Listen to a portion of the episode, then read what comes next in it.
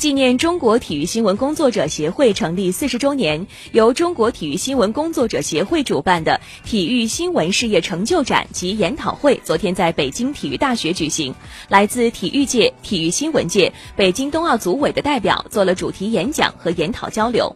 昨天晚上，在北体大体育馆内举行了相关的文体展演，并且分别为从事体育工作新。二十年、三十年和四十年，以及新兴媒体奖的体育新闻工作者代表举行了颁奖仪式。